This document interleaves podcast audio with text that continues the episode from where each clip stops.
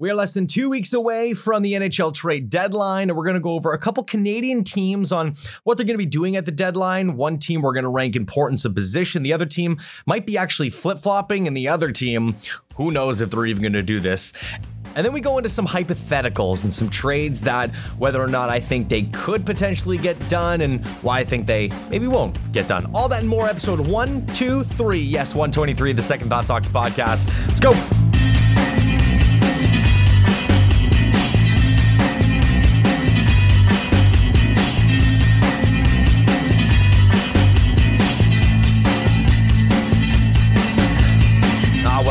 March the 8th, a Tuesday edition of Second Thoughts Hockey Podcast. Kagamard, your host as always. Follow me along on the podcast on social media, Instagram and Twitter at ST Hockey Podcast, Google Podcasts, Apple Podcasts, and Spotify. You can leave a review on Apple Podcasts. You can like it. You can share it all over your socials as well. Latest article on the hockey writers for the Vancouver Canucks actually just dropped yesterday, uh, talking about the fact that Vancouver doesn't necessarily have to make a big splash in free agency. And with every day that goes by, it seems like the narrative could be flipped for them, and we'll actually discuss that a little bit more here in the show. Like I said, we're going to talk over three teams here on the podcast. We're going to start with the Leafs, Canucks, and Oilers. One team needs to address a position in terms of importance, and I'm going to rank the one, two, three. The Canucks are only a couple points out of a playoff spot. Are they sellers anymore? Should they be buying? Are they on a roll? They actually might have all the pieces in place to make the playoffs and potentially surprise. And then the Edmonton Oilers and their issues. And I'm going to talk their coaching staff, McDavid and Draisaitl, and more. And then the score released hypothetical trades and who says no version of it. I'm going to go over all the trades and I want to see who would say no, why I think it could, and why I don't think it can necessarily happen. So let's kick it off and let's start with this. So the Toronto Maple Leafs, they played tonight against Seattle. They won last night, uh, a close one, 5 4 over the Columbus Blue Jackets the Leafs are at a point now where it's blatantly obvious what their issues are and what their holes are. And it's been reported, it's been said, they're going to be active.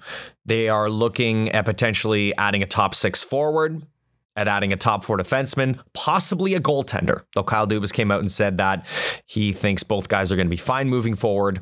And the fact of the matter is, one, Toronto barely has assets to make a move for one of those three positions, let alone two in all three. So, what I'm going to do here is I'm going to rank which position I think is the most important position to add at the deadline for the Leafs and Dubas and why. Right? Either either forwards, defensemen, or goaltending. I'm gonna I'm gonna rank one is the most important, two is like pretty important, and three is the least important. And I believe also that goes into it the actuality of these things actually coming to fruition. The number one priority for Toronto is adding a top four defender. Hands down, the number one most important thing. They can score goals already. They don't need another goal scorer. They've got youngsters and Nick Robertson who can come out and give a jolt to the second line. They have scores. Why defenseman is the number one, hands down, most important part. One, you finally find a, a defenseman, preferably right handed, or a guy who plays left handed who can play the right side, to partner finally with Morgan Rielly. They have been experimenting everybody with him. They tried Justin Holl last year. It was TJ Brodie for a lot of this year, but Brodie's now down playing with Justin Holl. So then it was Timothy Liljegren. Then it was Ilya Lyubushkin, who they just acquired, who's been great so far. It's going to make life easier on Morgan Rielly, on the rest of the lineup, but most importantly, from the crease out. Here's why. You add, I'm going to throw Josh Manson, right? Big, physical, right hand shooting puck defense. That, that's like the ideal player who one shoots right, makes enough money for Toronto to be able to take on the cap hit, can play top four minutes with Morgan Rielly, a puck moving defenseman. He's nasty, he's gritty. It's going to make life easier on the goaltending. There's the video going around viral right now of Ilya Lyubushkin clearing out the front of the net. And everyone's saying this is how you do it because Toronto is notably a little soft in front of their goaltending. Number two, two of the, the four goals that went in yesterday on Toronto were either deflected or through traffic and a screen. Clearing out the front of the net allows goaltending to be able to see the puck. Their goaltending gets better. Now you don't really think so hard about adding a goaltender. Three, you can handle the play in your end a little bit better. You can transition the puck to your forwards a lot easier, which allows you to spend more time in the offensive zone and neutral zones, ergo, spending less time in your end, giving up less goals, chances, opportunities, you name it. You add a defenseman, it automatically increases your goaltending statistics because you're getting better up front in front of your goaltender, which makes things easier on him. You're creating more turnovers. You're being more physical. You're getting the puck more. You're giving it to your forwards. They're getting more opportunities to go down and score. It just it facilitates so well. Getting a top four defender, and actually, and by the way, I just looked too. I didn't realize Jacob Chychrun had three years left on his deal at four point seven million dollars. Empty the tank for him. Empty the tank. Throw in that defensive prospect Niemela, a first, Holl. Go get Chychrun. Go do it. You can afford the cap hit. You move a little bit of cap to get him. Who cares if you give up a first in your prospect form? That's a defenseman locked in for three more years at a very reasonable cap hit at $4.7 million. And he's 23 and will turn 24. The dude's not even in his friggin' prime yet. Whatever team, not just Toronto, Edmonton, go empty the tank for Jacob Chychrun. Go empty the tank for this guy. Position number two, I think, is the, the second most important top six impact forward. JT Miller, guy like uh you know, Brandon, Brandon Hagel's been talked about. He's he got 17 goals this season. Rickard Rakell. The more you have the puck offensively, the less time you spend in your own end. It takes pressure off your defense. It takes pressure off your goaltending. It makes life a hell of a whole lot easier for virtually everybody. And you add another weapon to an already very versatile and lethal unit preferably someone to play with John Tavares to really give a spark and cement that second line is like a pretty dominant second line. They're having some nights where they're having, you know, shifts on, shifts off. They're trying Kerfoot, they're trying Robertson. You know, they are really trying to figure out who cements with that line. But the but the fact of the matter is you're not taking anyone off that first line. There was a stat, Michael Bunting, Auston Matthews, and Mitch Marner have 40 combined points in their last 7 games you're not taking anyone off that line. That line is an absolute unit right now. But again, when you add that top six impact forward, and let's say you you if it's a JT Miller, and in return you're sending in an Alexander Kerfoot, a first round pick, they want Niemela or something. Miller's got an extra year left on his deal, so it's not the worst thing in the world. Maybe you try and squeeze out Niemela and you give him like a a Ty Voit or uh, Mira Hervinen right? A big, strong center that might sway him a little bit. Or, you know, apparently they're open to sending Conor Garland or Brock Boeser, and Boeser is looking for an extension around like that $7 million frame, which is a lot of money, and I don't think Toronto's going to go after him. But Conor Garland, 4 $4.95 million for the next four years. I know he's small, but that dude is an absolute bat out of hell. You want to, it's basic, he's basically a more expensive, but more experienced and more established goal scoring Michael Bunting. That's he's a bat out of hell. He's a perfect player for the playoffs. If it's Kerfoot, a first, or Kerfoot a second and Voit for him, beautiful. But anyways, it solidifies your second line. You spend more time in the offensive zone which means less time in the defensive zone, which makes your defense better. Less time in the defensive zone means less scoring chances and shots on goal. Ergo makes your goaltending better. It's a ripple effect that that's what happens. It's it's just it's the way things happen. And then number three, goaltending. Uh, yes, it's safe to say Toronto's goaltending has been abysmal since basically Christmas, and you can put some of the blame on the forwards. You can put some of the blame on the defensive groups not clearing out the front of the net and deflecting a lot of pucks. I've seen two straight games where a defenseman is flying by and the puck hits off them and goes in the net, and you just see the goaltender be like, "Get out of the way, let me see it." Which is all you want, by the way, as a goaltender. The puck's at the point. The puck's on the boards. Get out of the way. Move. Let him see it. You're an NHL goaltender. He's going to stop it. Stop trying to be a hero and half block a shot, but not really block a shot. If you're to block a shot, block a shot. But if you're not, get out of the way, clear the crease, let your goaltender see the puck.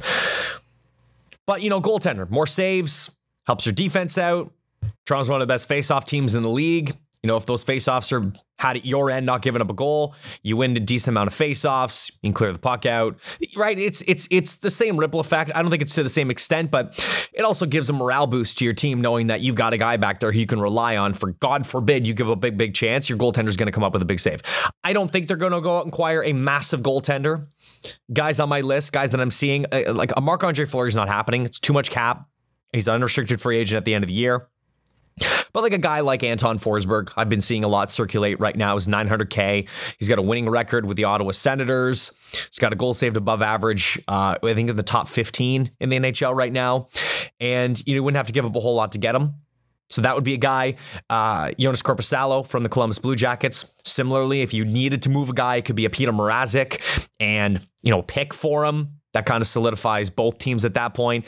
And then Alexander Georgiev, who I am very high on. I would love uh, on my team. I think he's a starting caliber goaltender in this league. Very similarly, if you remember the Anaheim Ducks situation about six years ago, they had Frederik Andersen and John Gibson, right? Anaheim had two goaltenders who were potentially starters, and one of them, you know, kind of hold one of them back. So they made a trade with Toronto. Toronto sends a first round pick and something for him. And Frederik Andersen now is like the second best save percentage in, in hockey when Carolina.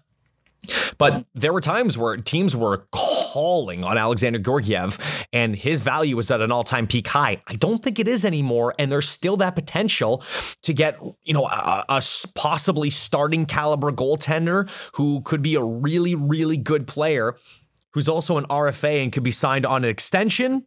Here's the other thing I think about Georgiev too. 6'1, 177, 26 years of age the Rangers are going to be going into a little bit of cap trouble next year because Zibanejad's contract kicks in a little bit. Adam Fox's contract kicks in, which is basically an extra uh, $13 million on the cap. The Rangers aren't going to be able to re-sign him. They're not going to be able to tender him. And if a team throws a tender on him, it's going to be in the lower amount. And the assets coming back in an RFA, the way RFA works is if a restricted free agent gets an offer from another team, the return, if the player accepts it, is solely based on the money earned. So if it's like between one and three million dollars, it's a third round pick. If it's between three and six million dollars, it's a second and third round pick. If it's you know what I mean, eh, those aren't the actual numbers, but based on how much a team tenders an offer for is what the compensation back if he agrees to sign the deal is for the team that currently holds his rights. It's not going to be that high because the team's going to know that the Rangers can't match a whole lot of offers over maybe what, $4 million, which a team would happily do. And a team like Toronto, one could use him, B would extend him. He's 26, possibly in the prime. And again, a very similar case to Frederik Andersen and John Gibson out of Anaheim, a guy who could potentially be a starting goaltender and a pretty good one at that in front of a really good team. I don't know if that's going to happen or anything like that, but those are some of the guys that I think could have interest for them. But I don't think that's the area that they're really going to go in as well. But I think top four defenseman is the number one priority. Top six forward is the number two priority. And a goaltender is the number three priority. If it's an Alexander Georgiev, that would kind of be the best case scenario. A depth piece like an Anton Forsberg could potentially be it as well, or a guy like Joonas Korpisalo, also an unrestricted free agent, I believe, as Elvis Merzlikins in Columbus is signed for the next five years after this one. So, I mean, those are those are the areas of importance I think for Toronto because then they've got to make a decision on Jack Campbell moving forward and everything like that. But nevertheless, it'll be interesting because now there's 13 days left to the deadline, and I feel like a lot of moves are still to be made. Okay, I want to move on here to the Vancouver Canucks and listen, before the beginning the beginning of the season was a rough one for Vancouver. Vancouver started 8 12 or 8 15 and 2. They fired their coach Travis Green, they got rid of their management Jim Benning, they brought in Jim Rutherford. They brought in uh, Patrik Allvin, who's their general manager, Emil Castonguay, who's, of course, their assistant general manager, and Bruce Boudreau. And since then, Vancouver has kind of found the rhythm and players are getting utilized properly. And all of a sudden, Brock Boeser's playing well and JT Miller's still doing really good. And Elias Pettersson's returned to form. And would you know it? Vancouver sits just four points out of a wild card spot one behind Anaheim, who they'd have to leapfrog, and just two behind the Edmonton Oilers, who are not in a playoff spot currently right now. They're four back of Nashville and five back of the Dallas Stars. They have games in hand, but it's coming a lot closer to the wire than a lot of us thought. There's this notion in hockey that if you're either if you're in the playoffs, you're buyers. And if you're not in the playoffs, you're sellers. Right. And I was trying to write about this and and and I guess the way I worded it, it didn't really want to go, but I wanted to come on here and, and talk about it. Right. Because there's just this understanding that if you're not in a playoff position, oh, you're just selling all your assets. And I was trying to write a piece on the fact that, you know, you don't have to necessarily make a trade for the sake of trading. Just because you're labeled as sellers by media doesn't mean you have to sell. Vancouver's actually in a really good spot right now. Like if I'm sitting there in Vancouver right now, yes, the asking price and what the return could be for a player like JT Miller is phenomenal. Right? It's a first, it's a really good prospect, and it's also a player in return, maybe more. But JT Miller also has like 64 points this season in like 50 games. He's your leading goal scorer and your leading point getter. Someone's got to fill those shoes. Now, another reason why JT Miller has been talked about so much is Vancouver has a pending free agent coming up in Brock Boeser, and that there's a tender that would be roughly $7.5 million. Vancouver does not have $7.5 million right now. And trading JT Miller would make things a whole lot easier because JT Miller has one more year after this year on his deal at $5.2 million. Now they're getting some cap back. Uh, you remember Roberto Luongo has like a cap restructure penalty? That's like $3.1 million. That's off the books. They've got a couple guys on LTIR who they might not have to pay moving forward. But just because you're not technically in a playoff spot, like they're four points out. And I think it's based on the narrative of where Vancouver was early in the season, and everyone just automatically assumed, okay, they're selling Miller, Garland, Boeser, go. What if they didn't do that? Hear me out for a second. You've got a solid top six with guys like Elias Pettersson, Boeser, Miller. You've got Bo Horvat. You've got Tanner Pearson. You've also got Conor Garland. That's a solid top six. Not to mention Nils Hoglander, Jason Dickinson, who you just acquired in the offseason as your third line center. Vasily Podkolzin, who's a rookie and who's going to be a, a, really solid impact player. Defensively, Quinn Hughes, Tyler Myers, who I know costs a lot of money, but he's a solid right hand shot defenseman. Luke Schenn's having a pretty solid year as well. Oliver Larsson, who, yeah, might be a little overpaid, but he's relatively been fine for them. And then you've got a pretty good goaltender, has shown signs of elite goaltending, and Thatcher Demko, who can win you games. He's done it before in the playoffs against Vegas. Like, we're two weeks away from the deadline. If a week from now we come back on this podcast and Vancouver is sitting in a playoff position, are they selling their players or are they actually maybe go buy? And the best part of Vancouver is they don't have to buy expensive players. Like they don't need to add to their top six.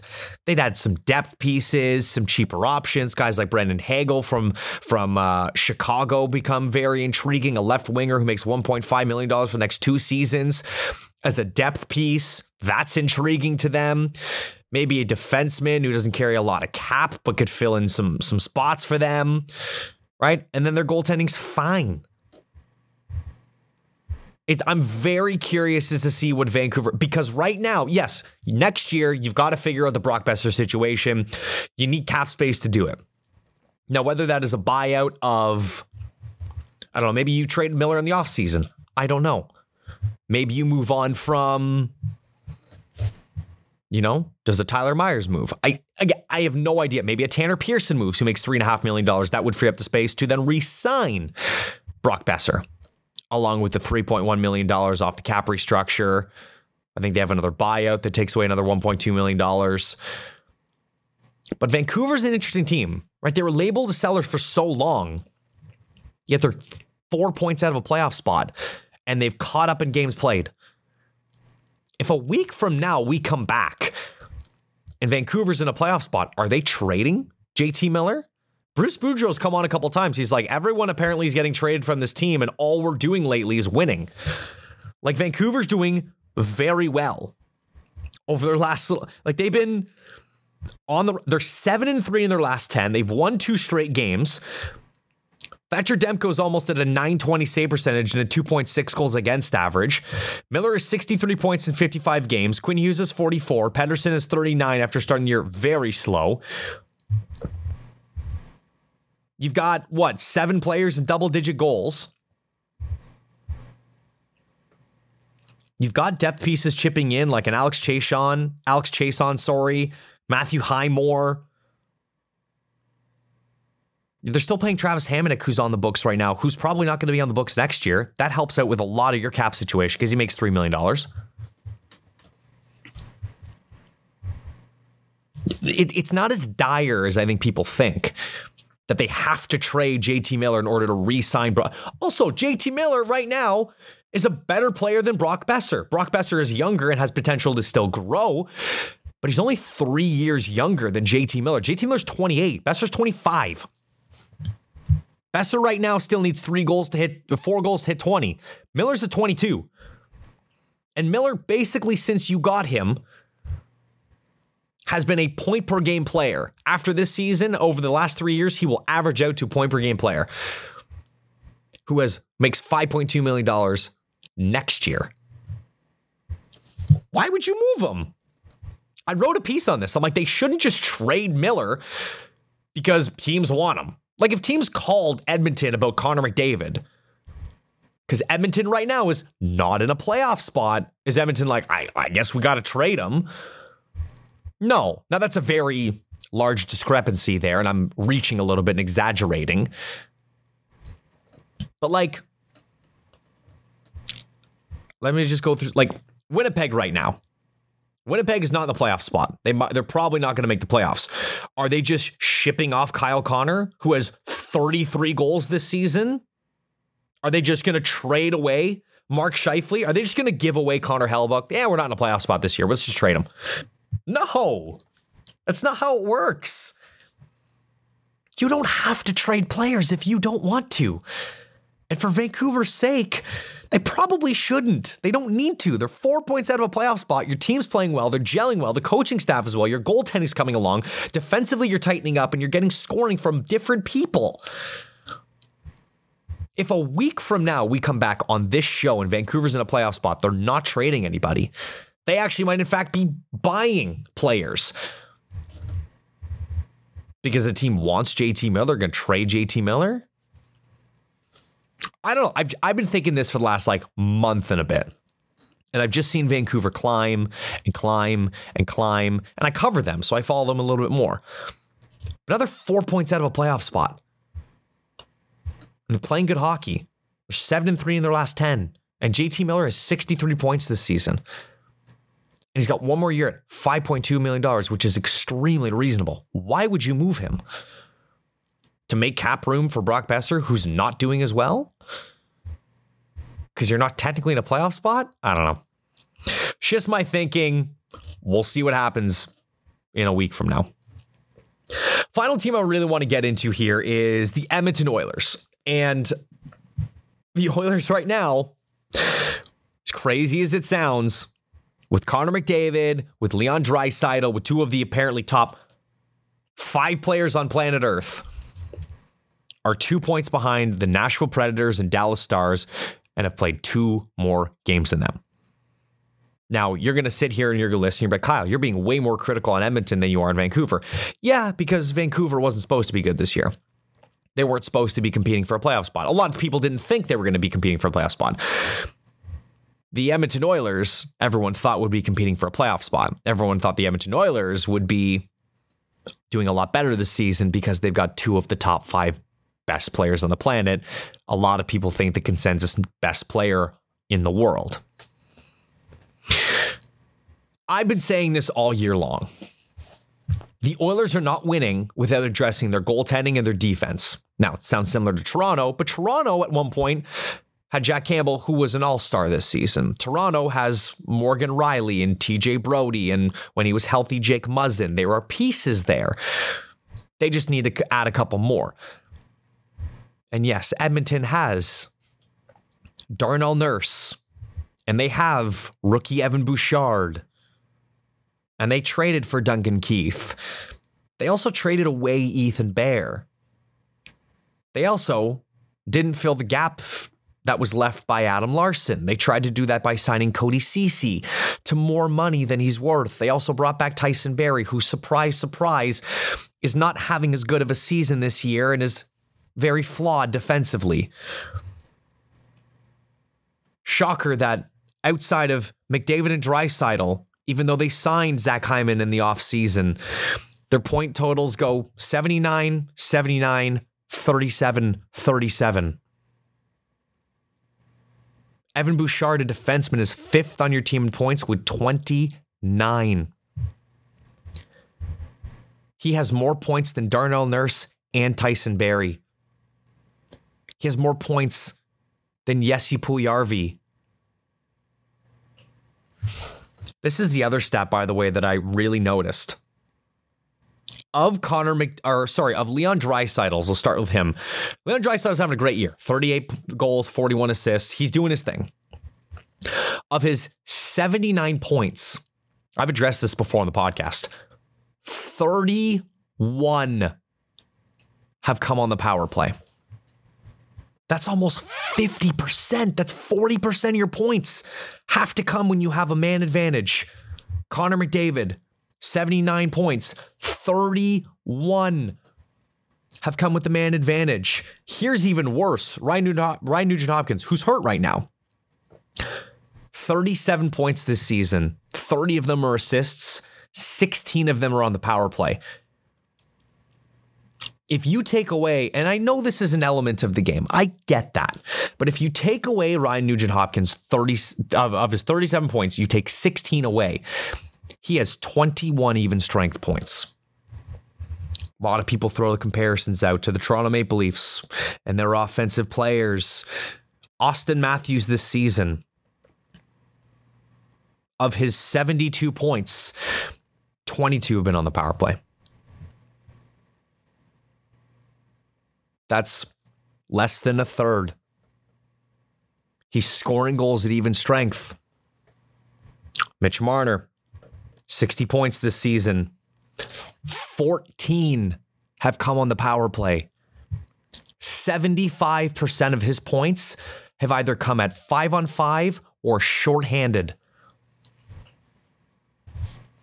Edmonton's best players, 40% of their offensive production has to come with the man advantage, which means they lean on their power play to pro- to propel them. You know what they can't afford to lean on in in the playoffs? Their power play. You want to know why? Because penalties don't get called as much, and it's more intense. And goaltending is now a bigger spotlight on it, and defensive woes are more on display. I have said this from day one of the regular season. Edmonton is not going anywhere with Mikko Koskinen and Mike Smith in net your best defenseman, who I like. I like Darnell Nurse, but he has taken a significant step back this season and makes over $9 million. One, he's not your top producing defenseman. And number two, he hasn't he hasn't been last year's version. And that has plagued the Oilers. Probably because Adam Larsson was pretty solid defensively.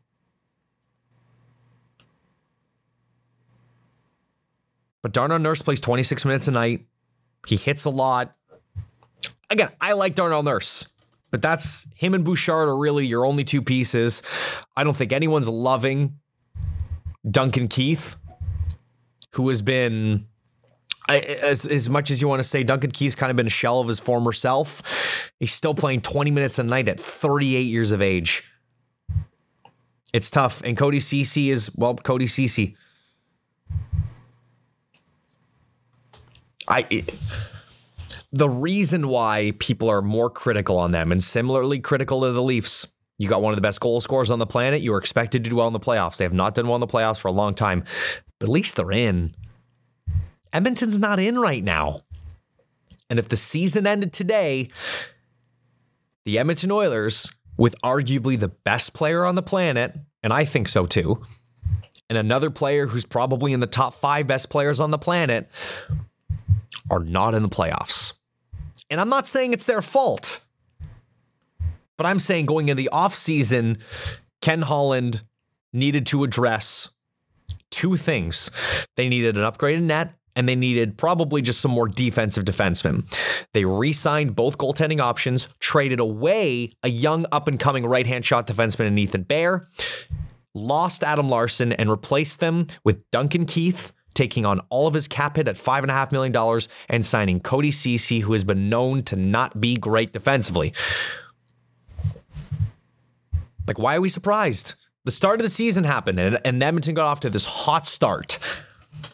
And everyone's like, oh, Kyle, look at Edmonton go. And I'm like, yeah, okay, yeah, sure, I guess. Haven't heard a peep since. Not hearing a peep anymore. And then if Edmonton climbs back in, then I'll hear, oh, see, they were fine. And yeah, I, I just, I'm not confident with Mike Smith as your starting goaltender in a playoff series. I'm not. I'm just not. And, you know, when Edmonton made their coaching change to, to Jay Woodcroft, it was a good change, gave the team a little bit of a morale boost, a little bit of an uh, adrenaline jump. It's kind of faded back down since. So we'll see what this team has to. Let's see if they do anything in the uh, in the trade deadline. But holy smokes, if they miss the playoffs with McDavid and Draisaitl, it's going to be a frenzy over there in Edmonton.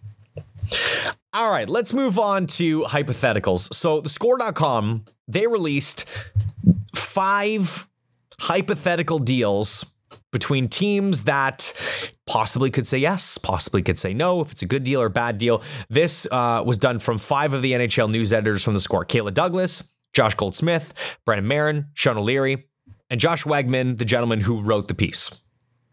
So I'll go through each trade. I'll tell you who says yes, who says no, I will tell you if I actually think it's a legitimate deal that could happen or something that I would change for it. The first one here is between the Toronto Maple Leafs and the Arizona Coyotes. Yes, it would be the third trade between these two teams this season. The Toronto Maple Leafs receive Jacob Chychrun and Phil Kessel at 50% retained. And in return, Arizona receives a 2022 first round pick, Justin Holl, Nick Robertson, and Alexander Kerfoot. Again, this is not a trade I came up with. It's not a trade I think could happen. They are, they are hypothetical trades that were posted on the score.com. First of all, I think that this is this has the parameters to be a deal that could work. Toronto is looking for that top four defenseman with term. Jacob Chychrun is it. I don't think Phil Kessel's involved in this deal at all, though I understand that Toronto's looking for a top six forward and a defenseman, so I understand both players being involved in this trade. But I don't think Kessel's the player that they're really looking for. I think they're more looking for a JT Miller, Rakell Hagel, that kind of player. I think the return is fair. I think the first round pick, a defenseman in Justin Holl, Robertson and Kerfoot. I would switch Robertson with Engvall. I would try to switch Robertson with Engvall, or I would switch Robertson with another prospect like a Ty Voit or a Miro Hirvonen. But I actually see the parameters here. I like Chychrun in Toronto. He's 23, $4.6 million left at three more years. The deal that fits the structure, Holl and Kerfoot have term on their contracts which Arizona likes, and they can keep them, and then they can trade them for more assets if they would like to. Robertson's a promising prospect. Again, I would switch him with either Voit or Hirvonen. For the sake of the trade, we'll leave the Kessel part in for fun. Why could work? Kessel comes up, plays in your top six. You can move Nylander over to the left wing. Right? Kessel goes on the right wing with Tavares. That kind of clears that up. He's an offensive guy, good finishing guy has won Stanley Cups in Pittsburgh, a, re- a return to Toronto would be a lot of fun. I can see the parameters of this deal working. Now, this one's kind of split on good deal. The Leafs saying no and the Coyotes saying no. It's kind of all over the place. I I think if you take out the if you take out the Phil Kessel part of it and it's just Jacob Chychrun and instead you send a first, Justin Holl, and either a Topi Niemela or Robertson or Voit and you keep Kerfoot, I think that's a possibility.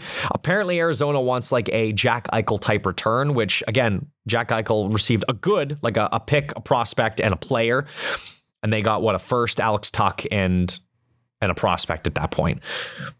I think those parameters I can see working, like a first Holl and a Robertson or a Voit, but I don't think the Kessel part's going to be on it. But at the end of the day, that's a deal that could very well happen and get done.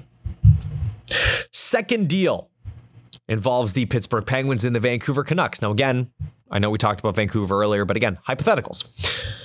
The Pittsburgh Penguins received JT Miller.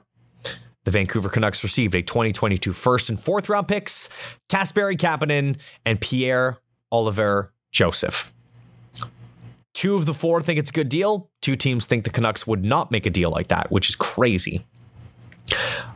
I think that it's a great move for Pittsburgh. They have done this before in the past. They have given up assets and futures to address instant needs.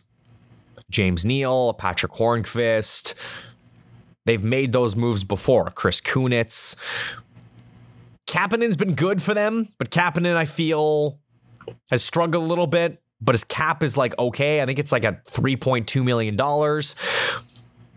You know, Kapanen then goes to Vancouver, can fit in there, top six, maybe top nine. You get a first round pick, an extra one. You get cap space. You can re sign Boeser. You still get a roster player who can compete. Eh, things move forward. Joseph, who's a 2017 first round pick defenseman. Um, you know, a guy who's moved around a couple teams from Arizona now to Pittsburgh. And, you know, you get that first round pick, like I said. So the deal kind of works for both sides. I don't know if Pittsburgh could be it. I understand the Jim Rutherford connection, which is why a lot of people are linking JT Miller to Pittsburgh. But I feel like, and again, if he goes to a team, it's going to an Eastern Conference team. Vancouver doesn't want to play JT Miller six, seven, eight times on the Calgary Flames next year. Like it's not happening. Now Calgary's not making a move. They got Tyler Toffoli already, but right. Uh, but I think I think that this deal actually Pittsburgh would say no to a deal like this one, Jim Rutherford is not make is not there to make those crazy deals anymore. A first, a fourth, a player, and a prospect for JT Miller. Yes, he's under contract next year, but Pittsburgh already has cap issues right now, and they're gonna struggle to re-sign Chris Letang and Evgeny Malkin. And there's already worries about that. Maybe this is just an all-in deal, and that's why I could see it happening but I think Pittsburgh is is one a very good team right now. They've got really good players in their top six, but Bryan Rust, Jake Guentzel, Crosby Malkin. But like it would be it'd be an interesting move. It would be a deal that Pittsburgh would pay a lot, but they get the guy they want. They make a really good run this year. Figure it out next year. Vancouver creates cap to re-sign Boeser. They have a roster player in Kapanen. They get an extra first and fourth and a defensive prospect, which is what Vancouver is apparently looking for. So I don't think that deal gets done. I could be very wrong. We could be here in a couple weeks and that exact deal gets done. Who knows? The third one, I'm going to try and speed these up a little bit. New York Rangers and the Columbus Blue Jackets involved in this one. The Rangers receive Patrick Laine, and the Blue Jackets received a first, Nils Lundkvist, and Vitali Kravtsov. Now, all four people on this say the Blue Jackets say no. Why? Because Patrick Laine is kind of working out and Columbus, for the life of them, do not want to keep losing superstar players, and they would like to lock up Patrick Laine for a long time. I think Patrick Laine is starting to like it there. I think Boone Jenner's a great captain. They've got Oliver Bjorkstrand. They've got some pieces that work there. Uh, defensive player Adam Boqvist. They've got Liam Foudy. Like it's a good. I really like it. Now, also, General Manager Jarmo Kekalainen shut down the rumors of Laine moving. He's only 23. We got to remember, the dude's 23. His qualifying offer this year would be $7.5 million. They've got guys like Zach Werenski. They will pay additional money to keep players. I don't think that, regardless of what the offers are, I think that's not the player that moves for Columbus if they move. I think, if anything, they trade a guy like Jonas Korpisalo. I think they trade a Max Domi. Now they don't get the return, but they could get a second and a pick for or a second and a player for Domi maybe. But this is I just this is not a deal that I think gets made. I don't think the Rangers are going to go after a guy like Patrick Laine. I think the Rangers are all in on JT Miller or a guy like Conor Garland or a Boeser. Apparently all three players are being asked about. But that's the kind of player the Rangers are going for. Chris Drury took over this offseason and he made it clear he wants physical, tough, playoff type players like a Barclay Goodrow and a Ryan Reaves.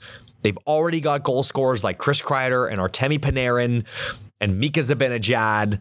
I, I, I, I, this is not a deal that I see working. It's not a hypothetical. They pay. The, Columbus isn't taking that deal. They've already gotten their assets and their picks and whatnot. They're not trading away another young potential superstar, 35, 40 plus goal scorer who could be there for a very long time. Fourth deal the Colorado Avalanche and the San Jose Sharks here. Thomas Hertl goes to uh, the Avalanche at 50% salary retained, and in return, a first, a third round pick, Tyson Jost, Dylan Sakura, and Justin Barron. Two reasons why I think this could legitimately work out. One, Colorado has the cap space to re sign Hertl after this season. Two, they've got the necessary pieces to move in order for it to get done. And three, the Avs are kind of all in. Nathan MacKinnon's only got what a year or two left on his extremely team friendly deal, like $6.2 million. They've re signed guys like Landeskog and Rantanen, but Nazem Kadri, Andre Burakovsky, and Darcy Kuemper are all UFAs. Them going all in this season makes sense. The Sharks get a boatload in return, multiple picks, multiple young players. Tyson Jost, who, who just seems like a shark to me. He'd be a great fit there in San Jose. They've still got Couture and they've got now a few picks and you know that that they are going into a rebuild and they want good young talent to build around. It makes a lot of sense. The only reason why I don't think this deal happens. I don't think San Jose wants to trade in conference. I don't think they want to trade him to another Western Conference team and have to play Thomas Hertl multiple times a season as he thrives playing with a Nathan MacKinnon or a Kadri this season if they find a way to extend him or both. Now, maybe the deal is just too good that San Jose can't say no. And that's why I think, you know, ultimately this could be a, a deal that gets done. The Avalanche have to go all in. They've got to win a cup. Even if they go all in and they manipulate and they they go after the one cup and they win it. Then you can say goodbye to Andre Burakovsky and Darcy Kuemper and re-sign Nazem Kadri and re-sign Thomas Hertl and find a goaltender and find another winger.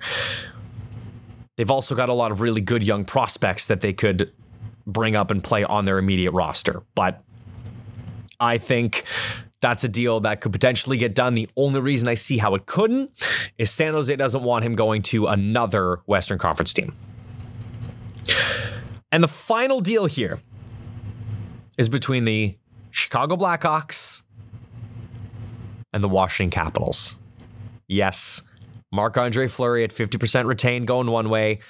A conditional second round pick becomes a first if the Capitals reach, reach the Eastern Conference Finals. Ilya Samsonov, Daniel Sprong, and Matt Irwin.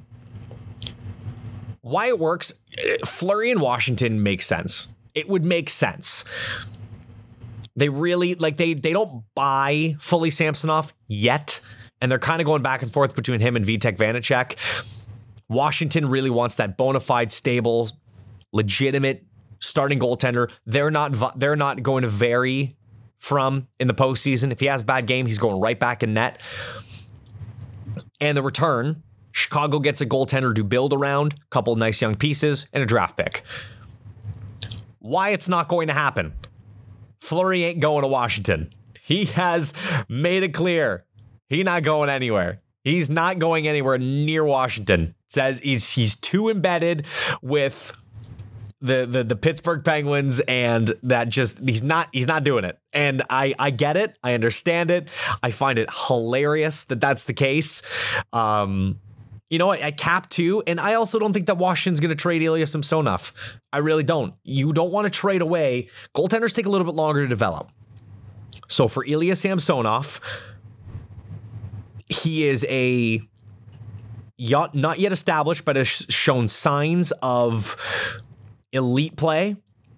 He's 25. Goaltenders tend to hit at 25, 26, 27. So he's 6'3, 200 pounds. He's a former first round pick We've seen teams give up on goaltenders that go on to be stars in this league.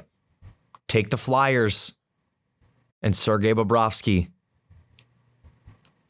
Right? Goes to Columbus, wins a Vezina or two, goes to playoffs, is now in Florida. He's doing great. He's making a lot of money, but he's doing great. You don't want to give up on a young goaltender and then watch him pop in another market. I think Washington, you can go get an established guy, but if, it, they already traded back for Vitek Vanecek from Seattle because they liked him so much. They selected Seattle selected Vitek Vanecek in the expansion draft. Then Washington traded a second round pick right back to him to get him back. They're like, no, no, no, no, no, we don't trust Samsonov yet. Give us Vanecek, we'll give you a second. But now it's like, eh, we don't really want to trade Samsonov because then if he goes somewhere and he pops, then we look like idiots because they have done this already with players. Filip Forsberg in Nashville, who is a stud. They also did the same thing, not this season, but with Philipp Grubauer. They traded him. He then went to the Avalanche. He was in the Vezina conversation. He should have stayed there but they wish they probably could have had him. Uh, they had Varlamov for a bit. He also weirdly went to Colorado and then he went to the Islanders, made a couple really deep runs with them. They have a not so great track record of take of letting go of goaltenders too early and watching them be moderately successful in other markets. That's the last thing you want. So I don't think that deal gets done, but I think Washington is looking to address it and maybe find a different player of that value. Uh, also, want to give a, a, quick shout out to Nick Schmaltz of the Arizona Coyotes. He uh, seven points in Arizona record on Saturday as they beat the Ottawa Senators. I think it was like 7 4, 7 5 or something like that. Um, there's not been a whole lot of good coming out of Arizona, so I want to end the show with just a big congrats to him. He is a good young player. They got him from the Chicago Blackhawks, and the guy has been a consummate professional. He works hard. He's a hard. He's a really good player, I think. And uh, seven points to have that record is pretty special. So congratulations to him. Uh, that does it for the show today. Thank you for listening. Google Podcasts, Apple Podcasts, and Spotify, Instagram, and Twitter at ST Hockey Podcast. We will see if trades happen. We will see what rumors happen. We will see where teams sit a week from now in the standings. Enjoy the week. Stay safe. We got a we got spring coming up in a few weeks as well. I'm really excited about that and enjoy. Until then, that's a wrap.